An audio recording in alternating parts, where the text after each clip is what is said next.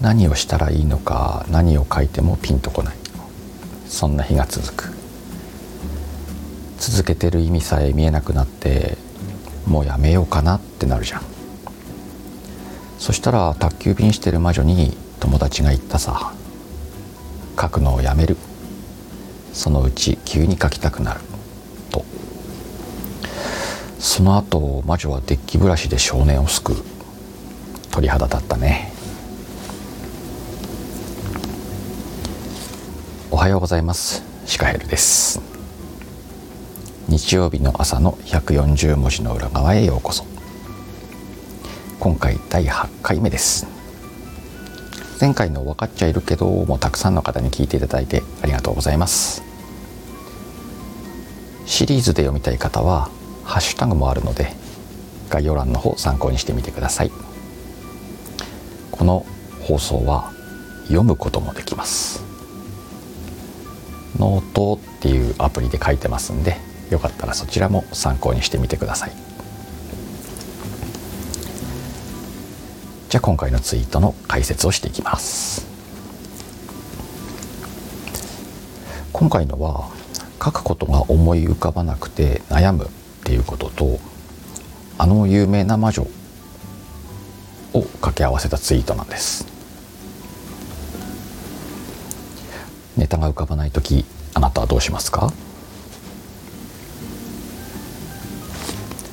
えー日付が21年の6月になってるんで半年以上前のツイートですね。当時の場合は発信に悩んで書いても書いても納得いかねえなみたいな日々を過ごしてたわけじゃないんです、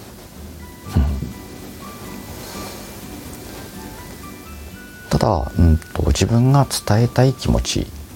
と伝わる言葉。この変換ってどうしたらいいんだろうかなって考えてて。でそれを表現したかったしてみたツイートですね。じゃあ伝えたい気持ちって何でしょうね。今回のツイートでいくと例えば今やってることとか継続してること。そういうのってどこかでなんでこんなことしてんだろうなって急に意味を見失っちゃったりとかもうやめたいなとかやめちゃおうかななんて考えまで浮かんでくる時ってないですか？場合はありますけどね。そういう時って諦めるなとか頑張れ誰だって辛いんだって励まされてもちょっとピンとこないんだよね。逆にめいってくるしうんやってます。一生懸命やってます。でもできないんです。っていう逆ギレにも似た感情が出てくる。そういうことってありますよね。そういう感情ともう一つはガラッと変えてあの有名なアニメ映画「小さな魔女」が一人前になるための苦悩を描いた物語。おそらくたくさんの方が知ってるんじゃないかなあなたも見たことあるんじゃないかなと思います。でねその映画の中の好きなシーンがあるんですけれども皆さん覚えてるかな、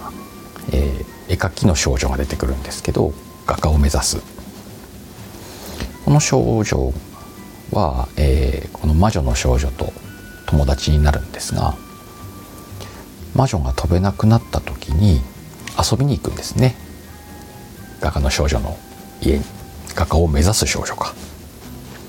でいろいろ話してるうちに実は飛べないんだと。とその画家の少女は自分もあるよそういうような時でそこで励ますんじゃなくて自分ならどうするかっていう話をするんですよね。魔女はさどうやって飛ぶの？って母さんは血で飛ぶんだよって言ってたよみたいなこと話しながら。で自分はねスランプになったらこうするよと。ださ、うんと、魔女の少女は食い気味で聞くよね。今困ってるから。その答えがさすごく印象に残っててしかもシンプルでいいなと思うんです。その書きの少女は書けなくなった時にまずそれでも書いて書いて書きまくるんだと。でも一つも納得いかない。要は書けないってことですね。その時点でもう書くのをやめると、うんうん、書けないから書くのやめちゃう。で書くことから離れて普段を過ごすんだと。ね。例えばじゃあのんびり散歩したりとか。美味しい食べ物を食べたりとか。買い物してもいいかもしれないですよね。ショッピングとかね。そうしてるうちに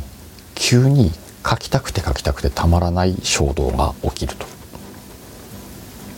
その時にはもう書けるっていう、まあ、ちょっとこう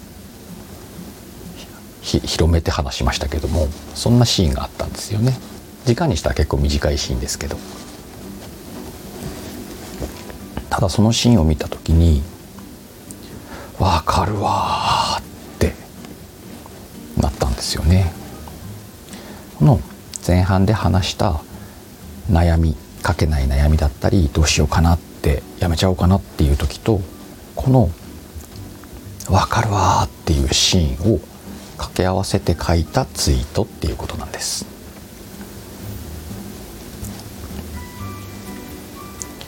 今回のツイートにもシカヘ流の魔法が使われています。一つはねやっぱりこの悩んでいるっていう時壁にぶち当たったとかいろんなことがあると思うんだけどそういう時とそれに寄り添ってくれるストーリーって誰にでもあるんじゃないかなと思ってます。じゃあそれをうまく掛け合わせることで心の支えにしたり背中を押してもらったり。こういう考え方って結構自然なことだと思うんですね。困難にぶち当たった時今辛いなと思った時に思い出すあの物語あの文章あの歌でもいいよね。この自然なことがどうしても悩んでる時ってスッと出てこないことがある。でもそうすることによって少し気持ちが楽になるんだよっていうことはこの自然な言葉っていうのは読んでて気持ちがいいんですよ。自分が読んでて気持ちがいいと思う。だからこれをツイートで表現した。この魔法は困ってること困難なこととそれを支えてくれるような背中を押してくれるようなストーリーを掛け合わせるっていう方法これはね応用が効くと思うんでこれからもいろんな方法でいろんな具体例を出して説明していきたいと思います。でもう一個魔法を使ってるんですけれどもうんと表現したい事柄今回出てきてるんですけれども映画の話アニメ映画の話をしてますが一回もそのアニメ映画のタイトルとか主人公の名前とかを言ってないんですね。この誰でも知ってるようなことをあえて書かないっていう魔法です。ぼかす表現っていうのかな。この方法って何がいいのかっていうとうんとこういうふうに書くことで、えー、読んでいると頭の中で答えを探したくなるんです。でそれがしかも知ってることで分かったりしちゃうとちょっとね気持ちいいんですよ。あ分かる分かる知ってるよっていうあの感覚。これはね、うんと自然と反応したくなっちゃうんです。これがこの魔法の面白いところなんですけれどもあえて書かないっていうやり方で相手の頭の中で記憶をたどってもらって何かの反応をしてもらうっていうことを想像しながら書くことって予想以上に楽しいです。是非これをね楽しんで書いてみてほしいなっていうのが今回の魔法なんですけれども。とね読み手を楽しませるようなエンターテインメントな考え方ってあなた自身が書いてる時に楽しくなるっていうことなんですよ。だから相手を楽しませよう楽しませようっていうのは正しいんだけどももちろんあなたが楽しいって思って書くことが一番いいよっていうことが今回のツイートで使われている魔法でした。是非皆さんも試してみてください。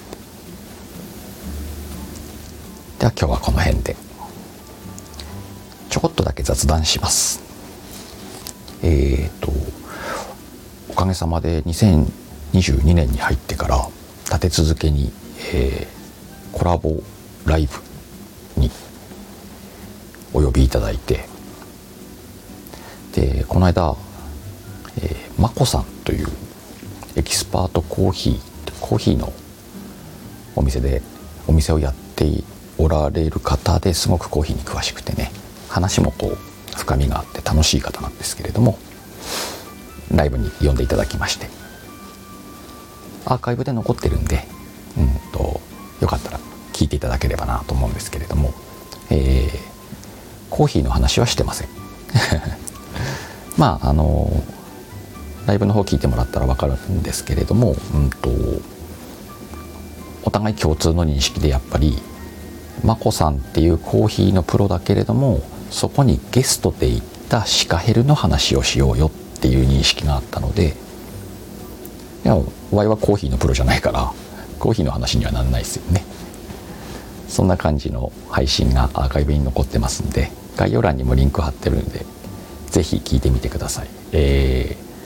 ー、確かね確かねっていう日かなどうかなと思うんですけどもうんとシカヘルさんは何でツイートやってんですかとか今までの職業って何ですかとかそんな感じの話をしてるんでちょっとこうシカヘルさんってどんな人なのかなって思ってんならねもし思ってんなら聞いてみると楽しいかもしれないですよ。まあ、雑談というか告知というか宣伝というかそんな感じでした。うんまた来週も140文字の裏側楽しく作っていきたいと思いますので是非よろしくお願いいたします合わせてねノートを読んでいただいたりとかあと大体毎日ツイートしてたりしますよかったらツイッターもチェックしてみてください。じゃあいつもの決め台詞いきますよ。さあ今日もいい一日だった。と嘘吹いて素敵な今日を過ごそうぜ。ではまた。バイバイ。